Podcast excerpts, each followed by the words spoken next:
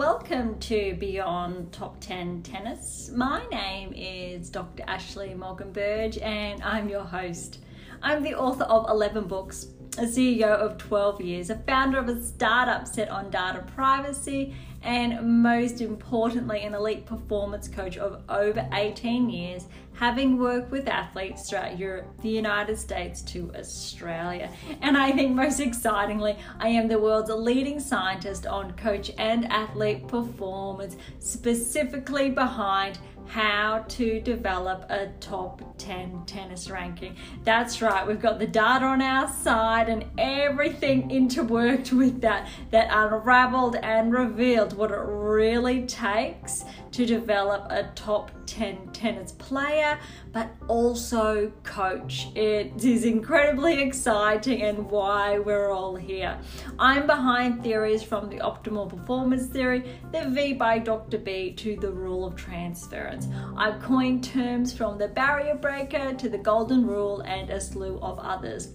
Each episode, as has become custom, we dive into one of my books to share additional insights, dig a little bit deeper to share even more of what it takes to get to that top 10 tennis ranking. The book we've been focusing on for quite some time now is The Secrets to Optimal Performance Success, a comprehensive discussion on developing elite coaches and players. And look, today's episode is no no different. It's really piggybacking off our previous episode, so I'd encourage you to just catch up with that one before diving into today's episode.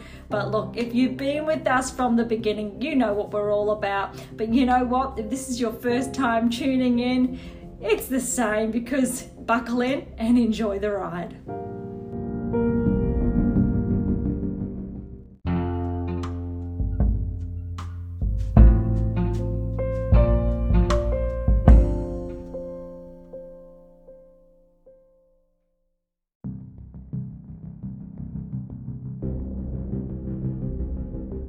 Thank you so much for joining us today. I know that intro was a bit sharp and concise, and just I really wanted to, to get, I think, into the nitty gritty today. Because, look, like I said, we're focusing on the secrets to optimal performance success, and I think we're at least four fifths, so more than three quarters of the way through.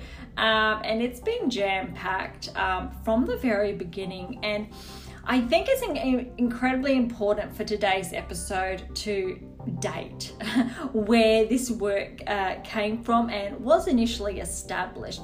So we're just rewinding the clock back to 2016, and you'll know, you'll, you'll catch up soon. Back then, there was a lot of, I think, misconceptions about, I think, fluids and what you need to, I think, uh, what you need to, to replace, I think, sweat. So that's obviously what we touched on in the previous episode. Because look, today's episode is on hydration coconut water, soda water, energy drinks, sport drinks, which one? And if you want to follow along, we are on page 178. And uh, like I've just touched on, this is really about, and, and you know, the predating is back then coconut water was so popular. It was there was so much noise around it that it was a must have for athletes irrespective of where you were on the spectrum. Obviously fast forward now 7 years the noise so much isn't around. Coconut water i think itself However, it is still on the shelves, it is still mm. there, and there is noise.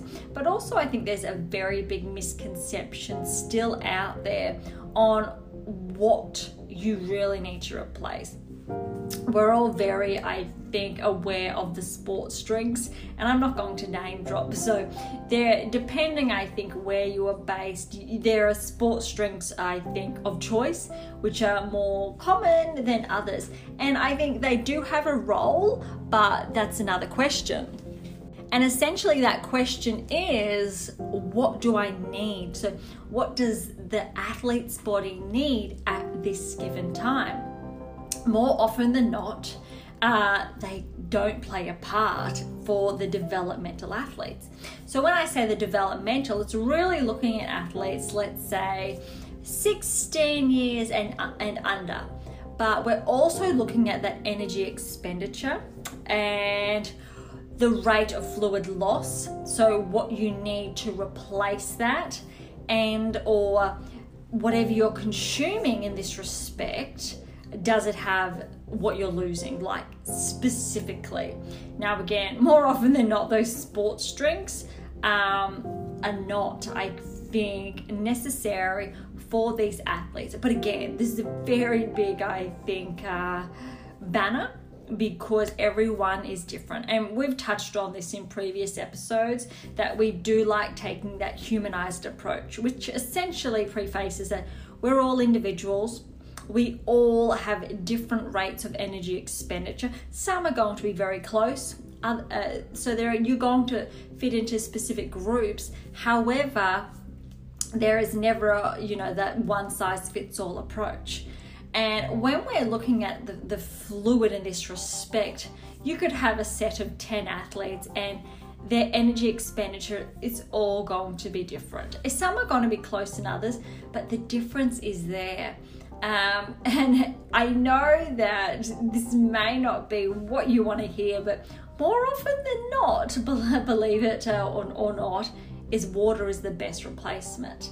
Um, I'll give you a personal story, um, just I think to set a really good, I think, precedent here is if you've been following along for some time, then you know that whilst I stepped away from that playing and I dived headfirst into coaching from very early on in my, in my career. What happened uh, a few years after that is that I found myself fall into, I think, ultra running. So it's uh, it was just a coincidence. It wasn't something I think that I, I signed up for um, in, with an intent on that long story short, when you are obviously training for an ultra, we're talking about daily runs back then that I was doing from 20 to 30 kilometers. I don't have the mile conversion, so I'll stick with kilometers um, here. And obviously, that that's a lot. So you can compare that to an athlete training to that one to two hours and that fluid loss over someone running um, for uh, two to three hours um, on a regular basis. Now, what happens obviously that there's a lot of loss and you require a, lot of uh, fluid. So to, to replace, I think, everything you are losing. So I don't think you can compare the two. However, it's definitely, I think, evident about the, the replacements there and the demands on the body. It's quite extreme. However, depending on the distance in this example, a lot of those I think sports drinks do not serve a purpose unless you're obviously going over that 10 to 15 kilometer mark. And even then, you're going to be limited to just that, that one bottle, but you're still going to need more, as in re- replacements, not just that. And I know that's a very broad um, example and maybe not as concise as you would like, but that's really because it's, again, like I said, it's not a one size fits all approach. But I'm sharing this because there's such a big misconception, irrespective of what club or academy that I've been to or go to over the last 18, 20 plus years. I can guarantee you that at least 90% of players, athletes out there, they have some type of sports drink with them. And at the end of the day, it's not serving a purpose. Some of them uh, it serves a purpose, but for the majority of them, it does not serve a purpose. And there's a very big misconception there. And it's incredibly problematic, um, hopefully, for the coaches and specifically parents out there with your child consuming, I think, excess sugars in this respect, to, I think, uh, the, the variances. But is it really applicable? It's it's okay obviously if it's just that that one bottle uh, per day that's everything's in moderation. So if we obviously use that as a rule of thumb, though what I'm, I think I'm sharing here from the concerning side is that you see uh, players, athletes, but also adults here that overconsume. That um, when we're looking at leading by example and making sure we are replenishing and replacing opposed to uh, overloading or over consuming and overconsumption there it's a very fine line and obviously it, due to the misconceptions there it's really important i think to get your head around what the body actually needs when we're looking at energy expenditure to recovery to make sure you can maintain that optimal performance and reach that next uh, peak level and continue along that performance cycle, which essentially integrates with your daily training needs and demands because that, that fluid intake is a part of that and it's incredibly important. But it's really uh, incredibly important here to be mindful of what your body actually needs. So, look, if you want to follow along with us today, we're on page 178. A few years back, during my time in Germany with a group of North American national players, I came across something I found a little odd. Players were drinking soda water. Now, I should preface this by saying that I am based in Australia, I am, and that's where I've been uh, brought up. Now, soda water is not very commonplace, if at all, on the sporting grounds in Australia. However, I'm very aware that soda water was very popular in North America, but also during my time in Europe. So it wasn't necessarily a foreign, it's not a foreign concept from that perspective. However, from an Australian perspective, it is. It was very new. Now, it's really about getting your head around, I think, the gas that's uh, in obviously soda water. If it's serving a purpose when we're looking at replacing, but also it's what that athlete or player is used to and that level of comfort. Most players, athletes who are not used to that level of soda would, would make their gut quite uncomfortable to obviously continue to play. However, if you do not have those issues or problems and your gut is very used to having uh, that, that, that the gas associated with obviously that soda water, then that's another thing. Because again, everyone's individual. It depends on what your norm is and what that normal is for you. Because if I said to one player soda water is fine, and the other, who soda water is such a foreign concept, to do the same, you will actually notice a very distinct difference in their performance metrics. Not as in soda water, the soft drink kind you find in supermarkets, but soda water as in plain gas bubble drinks that players athletes were bringing to training, which was also sold by club or tournament venues. It was considered the norm and the drink of choice during competition. Now, this really touches on, I think, what was just shared about how common this was. So, we're, talking about plain, so just plain soda water, but it was used instead of just normal water. Now, I will, I think, preface normal water by no bubbles, what comes out of your tap or what's sold, I think. Well, I can't really say in supermarkets, but typically I think no bubbles. and again, depending where you're based in the world and or what's your norm, you begin to ask yourself, is this conducive to a given performance? And or uh, if you're looking at consuming excess gas in those liquids, how is your body responding? This might be natural for some, but as an Australian, this was rather strange. It was something neither I nor my players were used to. It was never an option and a foreign concept. Not foreign by country of origin, but foreign because soda water in general isn't a typical option when hydration in sport performance in Australia or the US is concerned. Now, I will, I think, just clarify there that yes, in the US, I did notice some players with soda water. However, it was a lot more, I think, predominant um, in different parts of Europe and obviously specifically in Germany. Now, I'm sure there are many more countries in Europe where this is the case, and or I also I think recognize that patterns and or habits can change. So this is something directly I think witnessed firsthand at this time, and so that's why obviously predating where this initially came from. A revised edition, the latest is roughly about 18 months ago, but th- this is relatively the same because again, irrespective of what club you're at you will find um, very diverse um, drinks. And these have been getting more and more, I think, um, different over the years. And you will even see players consuming energy drinks prior to performance and or during performance.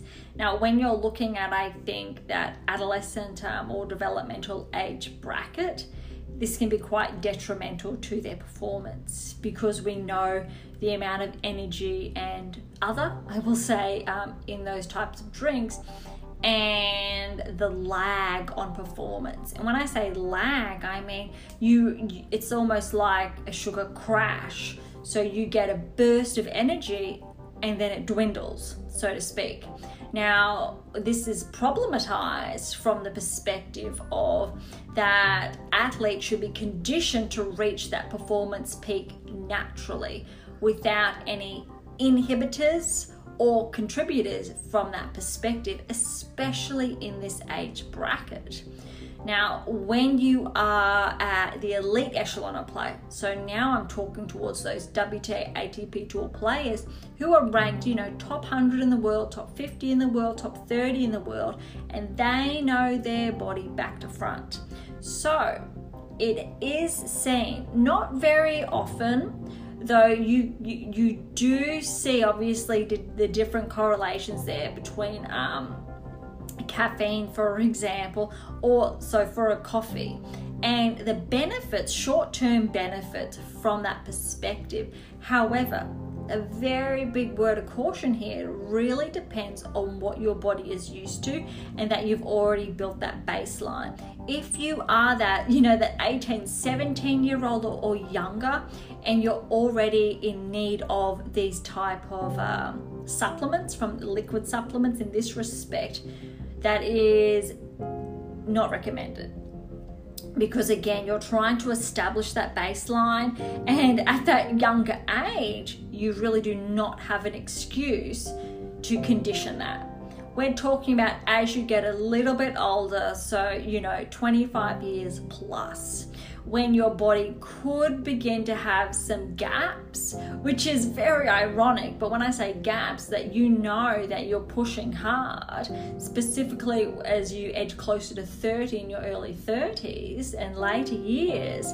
And I say that because we obviously do have a handful of elite players in this age bracket, which is phenomenal and sensational because of that level of maintenance. But again, bringing it back to fluid, energy drinks are a huge no no because of that crash, you know. Caffeine, however, so specifically coffee, on obviously depending how you have it, but let's say black here without um, copious amounts of energy, it's specifically um, an example here of how it can help short term. Now, if you are an athlete, uh, again in that developmental age group, that is already using caffeine in any way, shape, or form with your performance, please stop. For the parents and coaches out there, please, please stop because we know that that's a detriment. We also know that if you're establishing that type of intake at an early age, um, the likelihood of you being dependent on that over the next five to 10 years increases and you're going to have to go through a withdrawal, ironically, with that. And so it's really safeguarding the athlete to prevent that from happening and building that natural baseline, which is incredibly important because at the end of the day, we're very, um, I think, conscious and aware of obviously anti doping and there's so there are many complexities there so supplements in any way shape or form you need to be very careful with and again when you're at that young age you're privy to using your your i think your body as a whole and being conscious of using, I think, the more simplified approaches and pushing those boundaries naturally to see where you can go and how far you can get before you look at introducing um, other. And when I say other, it's about different forms of supplements if and or when that's necessary. And we do have an episode that has been centered around supplements, and that's very early on. And so to learn more, I would encourage you to just catch up on that one. So that's not what today's about. But look, again, remember, recall the heading here. It's about hydration, coconut water, soda water, energy drinks, and sport drinks. So which one? Okay, so let's dive back in. During my time in the US, I again came across something different. Soft drinks and sport drinks are plenty and are more commonplace now in Australia. Although sports drinks are widespread, soft drinks and hydration in a sports setting is not so familiar, nor should it be. Now, this really touches on, I think, the content in that soft drink. So, we've already touched on the gas. But the concern here is obviously the copious amounts of sugar. But again, it really comes down to education. And we do have a handful of episodes on obviously the role of education to the learning process, etc. But right now, I'm going to really just, I think, hone in on uh, an awareness and education around what's in these drinks. Because for example if you're consuming uh, a soft drink specifically so obviously one that contains sugar um, and or in any way shape or form so that includes like the dye and sweeteners. But you look at that intake so what's included in that and more often than not it's obviously artificial. So it's, it is it is not natural in any way shape or form and if you are ingesting that from a very early age, obviously your body can become reliant on that. And if you are building those habits in that age group, you're almost setting yourself up for failure. Now, look, we've touched on the pathway through to the long game, and I think many, many episodes. So, just quickly, obviously, the pathway is obviously that staggered approach to get towards that top 10 tennis ranking and what's required. Whereas that long game accounts for specifically that initial 10 year pathway and setting you up for that next 10 years. So, that's 20 years of play that we're looking at. But again, we won't focus on that here. For, for more, obviously, please do head on over to AMA International. But when we're looking at building that pathway, so setting those foundations so you can follow that long game, it is absolutely pertinent to be mindful of what you are ingesting because if your baseline is normalized by a high sugar intake, what is your normal then? What is your natural performance state? Without that. So what is your what are mm-hmm. your natural energy levels? Now we we know that obviously if you're ingesting sugar you're going to peak you're going to get very that sugar high and you're going to crash. And to avoid a crash does that mean you're going to maintain ingesting that level of sugar? And once you do that it gets to a very dangerous level where obviously that is it a detriment to your performance if you're needing to sustain that high. Now we can go this is in a very short time frame. However, so that 1 to 2 hour period for example. But again, if you're building a tolerance, you're going to need more and more over time. So, the moral of the story here is that you're setting yourself up for failure long term if these are the habits you're integrating into your performance from an early age whether you know you're 8 9 10 years or you're you know 14 15 16 years of age irrespective these are unhealthy habits not healthy unhealthy habits that are not and I'll reiterate are not conducive with the pathway and or the long game. So this is where hydration really comes into play because getting towards that top 10 tennis ranking is incredibly multifaceted. There are many moving parts, and the secrets to optimal performance success really simplifies and I think does an incredibly good job of putting them all together under one roof and just walking you through what it really takes to build those initial foundations. So, in that first 10 years of play, and this is obviously one of 10 specific texts that really addresses I you know that pathway the long game what it takes uh, in word form to get towards that top 10 tennis ranking and please do not, I think, excuse hydration for one moment because it's so important when it comes to recovery. It's so important to uh, set up those good, healthy habits. So, those foundations for that 11, 12, 13 year old to be very conscious of that. But also, education around perception of what um, is good for me, what is not so good for me obviously you, everything's in moderation. This is not to say that you know you're that 13 14 year old that likes soft drink. That's not to say you can never have it have it. That's not what this is about. It's specifically i think honing in on your performance specifically. So when you're training and recovering um, and what it takes. Uh, it also obviously talks to if you want to have that can of soft drink during training, before and or after is not the best time. Um, on one of your off days, etc., or after that recovery time, it's it's different.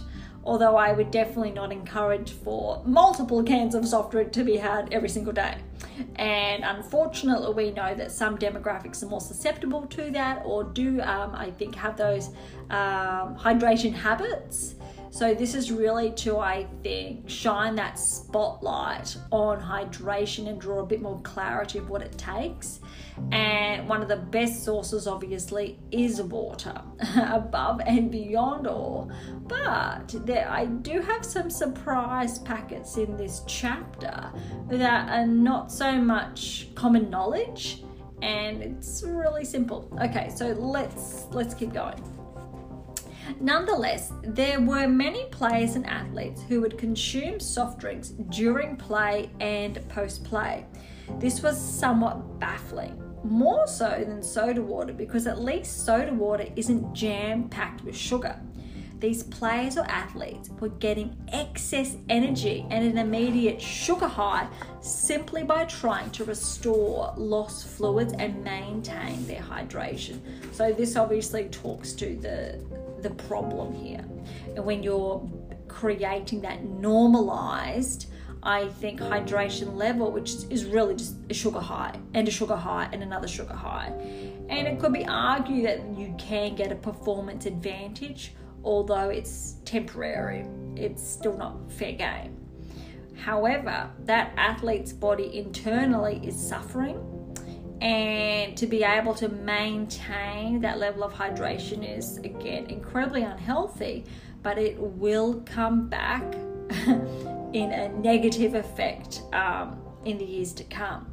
So again if you do want to establish yourself as an elite player and have a chance on the WTA and or ATP tours and progress towards you know that top 500 top 300 and steadily so progressively ascend towards you know top 80 in the world top 40 in the world top 20 in the world. These are key habits because it comes down to that habitualized state. And we talk about that in many of my texts. However what this is really saying is that this is your foundation. This is your foundation level of play. So, again, you want to optimize your performance. What's your baseline? What's your starting point to build upon? If your starting point involves an increased sugar intake, what is that going to look like in five years, 10 years? We know that's not sustainable, but we also know the negative, the extreme negative effects on your health. So it's so important to condition yourself from a simplified but more natural perspective with without obviously the added sugar. There. But to build that baseline that is from just the athlete body as a whole without uh, conflicting influences, without external hydration influences. And I think what I mean by that is the soft drinks to the coconuts to the, the energy, etc to be very careful that a level of reliance is not there and to make sure what you choose to ingest is helpful and also is sustainable. That now, and will it be sustainable in two years' time, to five years' time, to 10 years' time? Now, to do that, we really need to look at, you really fine tune and just, I think, draw like, I think, that mic- microscopic lens, so to speak, on really what it takes. And obviously, the more elite you get, you have access to these type of tools. But let's pretend for a moment that we're really just talking about that you do not have access to these tools. So we're looking at just, I think, drawing the curtains back and trying to look for that more simplified approach. So if you are that academy player, you do have those national ranking points but and you're looking to progress and or you're looking to get those initial points and you are embarking on the ITF what do you really need and what is sustainable for you to continue to progress without hitting that brick wall, so to speak.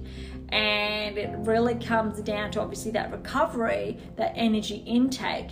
Now, I know today's episode is really focused on hydration specifically, but energy intake is obviously in obviously two forms. It's obviously hydration, but also solids, so um, actual foods. And I think that's obviously a, a different episode, but it's very. Uh, they obviously play off one another when it comes to recovery and what your body needs, and if you are recovering in an optimal way to produce and contribute towards that optimal performance. Okay. When it comes to sports drinks, more often than not, they have less sugar than soft drinks. These sport drinks come in copious varieties and are predominantly available at every corner of a sports precinct, meaning they are readily available to players. But both soft drinks and sport drinks are in high demand throughout the sporting world. This, however, is a very big misconception around there because whilst it can be argued that soft drinks have a high, I think, sugar um, baseline there. Uh, sporting drinks still do have that sugar. Or granted that most of these sport drinks are not soda based, it's what's in them as well. I think over the last, uh, let's say, three to five years, you do have more sports drinks without the artificial. Um, there's there's still, I'll say, things in there to be really s- simple. However, it's really about making those conscious decisions. Now, how can you make a conscious decision if you are not educated about what this is and what it does? So now it's specifically talking, or I am, to the coaches out there to upskill in this respect, to know what's in these, but to also play that role in teaching your players, your athletes about recovery and the right drinks for them. And I'd probably, a word of caution, be conscious of what you are, I think, ingesting yourself. Because I guarantee you, your players, your athletes, even the parents are going to look at what you are consuming. Irrespective if you are not playing, there they will still have a look. And a very high proportion probably copy that. And that's just human behavior because, again, you are that adult in the room and you are that, I think, figure of authority to them. So it's so important to, I think, upskill and be mindful of that, but also to get your head around it so you can help them, so those players, the athletes, to the parents, about what they should be consuming. Now, it's not too hard to be able to do that, but if you see an athlete obviously with that soft drink, uh, ask them why. Um, challenge them to not go without. If you have that athlete having a coffee before practice, have that conversation about what are their daily habits like. Um, how are you going to perform at an optimal level and then reach that next peak performance if you're constantly uh, reliant on caffeine and or you're constantly reliant on those energy drinks how are you going to perform in an early match early in the day? For example if you're so used to having those energy drinks and not sleeping till late and you're going to be sleep deprived. So really getting i think explaining to that player athlete all the associated uh, negative side effects that come with that. And obviously, sleep habits is one of them. But it's really, I think, the recovery is fun is obviously absolutely fundamental but having the discussion about what works best for them and what is key then in this respect Okay, one of the newer hydration sources that has gained popularity and joined the developmental hydration maze is coconut water. Why? Because coconut water offers something different. This difference is in its associated benefits opposed to performance. Unlike soft drinks that do not have a direct sporting benefit, contrast to, say, a sports drink that may be high in sodium being beneficial in helping replace lost sodium content, coconut water has alternative benefits one of such being natural hydration, used loosely, water being the be all and end all original source. Is coconut water a drink that players should consume to maintain their hydration during and post performance, in contrast to water? In short, no. And look, I'm going to finish on that because there is more to that. And again, it's so important, fundamental again, that humanized approach making sure that again it's different things are going to work for different athletes. Now if you're looking at your favorite athletes on tour and what they're consuming the, the likelihood is that everyone's going to have something slightly different that works best for them. And this could be exactly the same for the top 20 to the top 10 so there is no need for alarm bells to ring in that respect because there humans are i think um, conditioned by behaviors so it's obviously those patterns are habitual so depending on what they are used to what their body is used to tolerating and the responsiveness there but again i can guarantee you you will never see fingers crossed, but I know never should say never. But the more often than not, you will very rarely see a high performing athlete with soda water to soft drinks, continuously ingesting that. During their performance before and or after because they are not optimal recovery um, options when we're looking at hydration. And i think th- that's the nuts and bolts of it. And i think it's really important to i think wrap up today's episode on that because hydration it can get really messy it can get really confusing. And there's a good chance different parts of today's episode have sounded a bit like that. And so don't be shy or scared in respect to this could be a bit overwhelming because it's really about simplifying that most of the time water is absolutely the answer if not, you need to be mindful of the sports drinks that are available and what's in them to have the discussion, please, with the adults in the room. Now, I say the adults in the room for the players, athletes, obviously 18 and under, to have that conversation with your coaches and parents and or guardian to really get your head around that and upskill.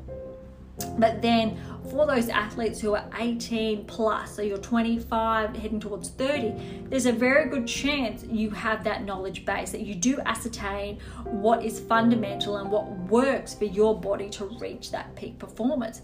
If you have not figured that out, please then do have that conversation with your coach or find other.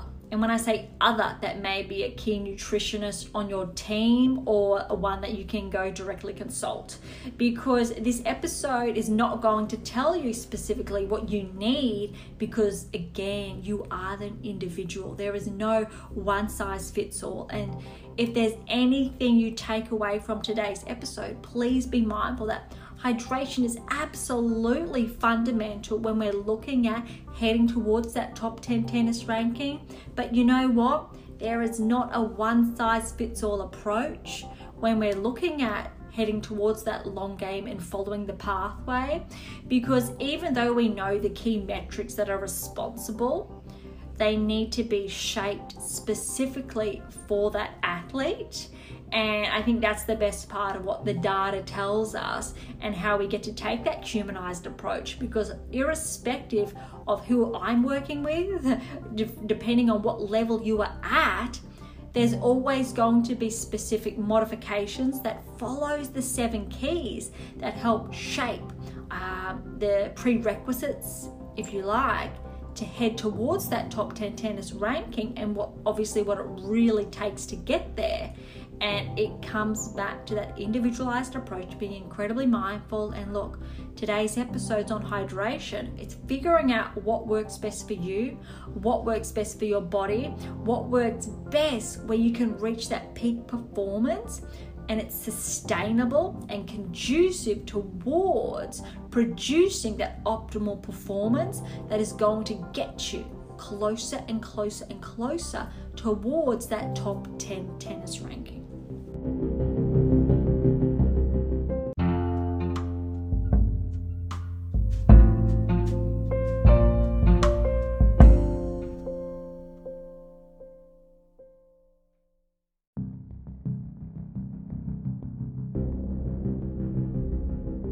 Thank you so much for joining us today. Um, I think we got a little bit, I think, complicated at some parts, but then really simplified. Uh, look, at the end of the day, I, I hope you had some good takeaways around hydration and it just really made you think because I think that was the, the prim- primary purpose of today's episode because hydration isn't really given enough attention, but it serves such a big part in athlete or player performance, and again, that pathway towards that top 10 tennis ranking. And to get a copy of the secrets to optimal performance success, head on over to AMA International. That's amainternational.com. For any comments or questions, please do head on over to AMA or Topic Thread. That's the only social network that I am on. But again, for comments or questions, please don't be shy because Beyond Top 10 Tennis has our social channels. All of those links are in the bio. So, look, whether it's tip, tip, TikTok, there you go. And we do have those weekly tips threads, we have our blogs on Medium, we are on LinkedIn and Twitter as well. So please, you know, reach out to us, and there's a very good chance that I will see them too. And I absolutely love it when you do that. If you're listening on Spotify, we do have those questions, we do have those polls. So please, you're most welcome to fill them out because they really help us shape current episodes to future episodes. And i really enjoy them and just just i think having a really good view of those insights because it, it, it helps me i think yeah, that feedback's wonderful to, to shape current to those future episodes, like I said, and to plan too, which is always a bit of fun. Uh, if you enjoyed today's episode, please subscribe, follow, like. That would be absolutely phenomenal. And look, for a little, something a little bit different, head on over to Pink Octopus Books. That's where my fictional release is. But like I always do, links are all in the bio.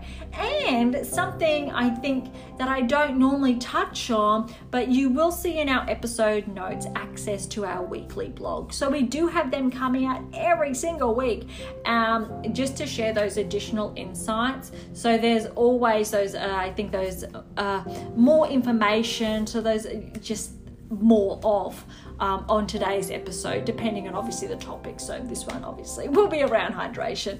Okay, we better wrap things up. Um, I'm so grateful. Thank you so much for listening. I had a lot of fun, and I think I always have a lot of fun when I get to interact with you guys um, in any way, shape, or form. So, again, please come say hi in those social channels. Read through those blogs and share the, that feedback to those additional insights from, from your perspective, and that'd be wonderfully appreciated. Okay, on that note, thank you so much. I am so grateful. I am your host, Dr. Ashley Morgan Burge, and this is Beyond Top 10 Tennis, and I'll see you next time.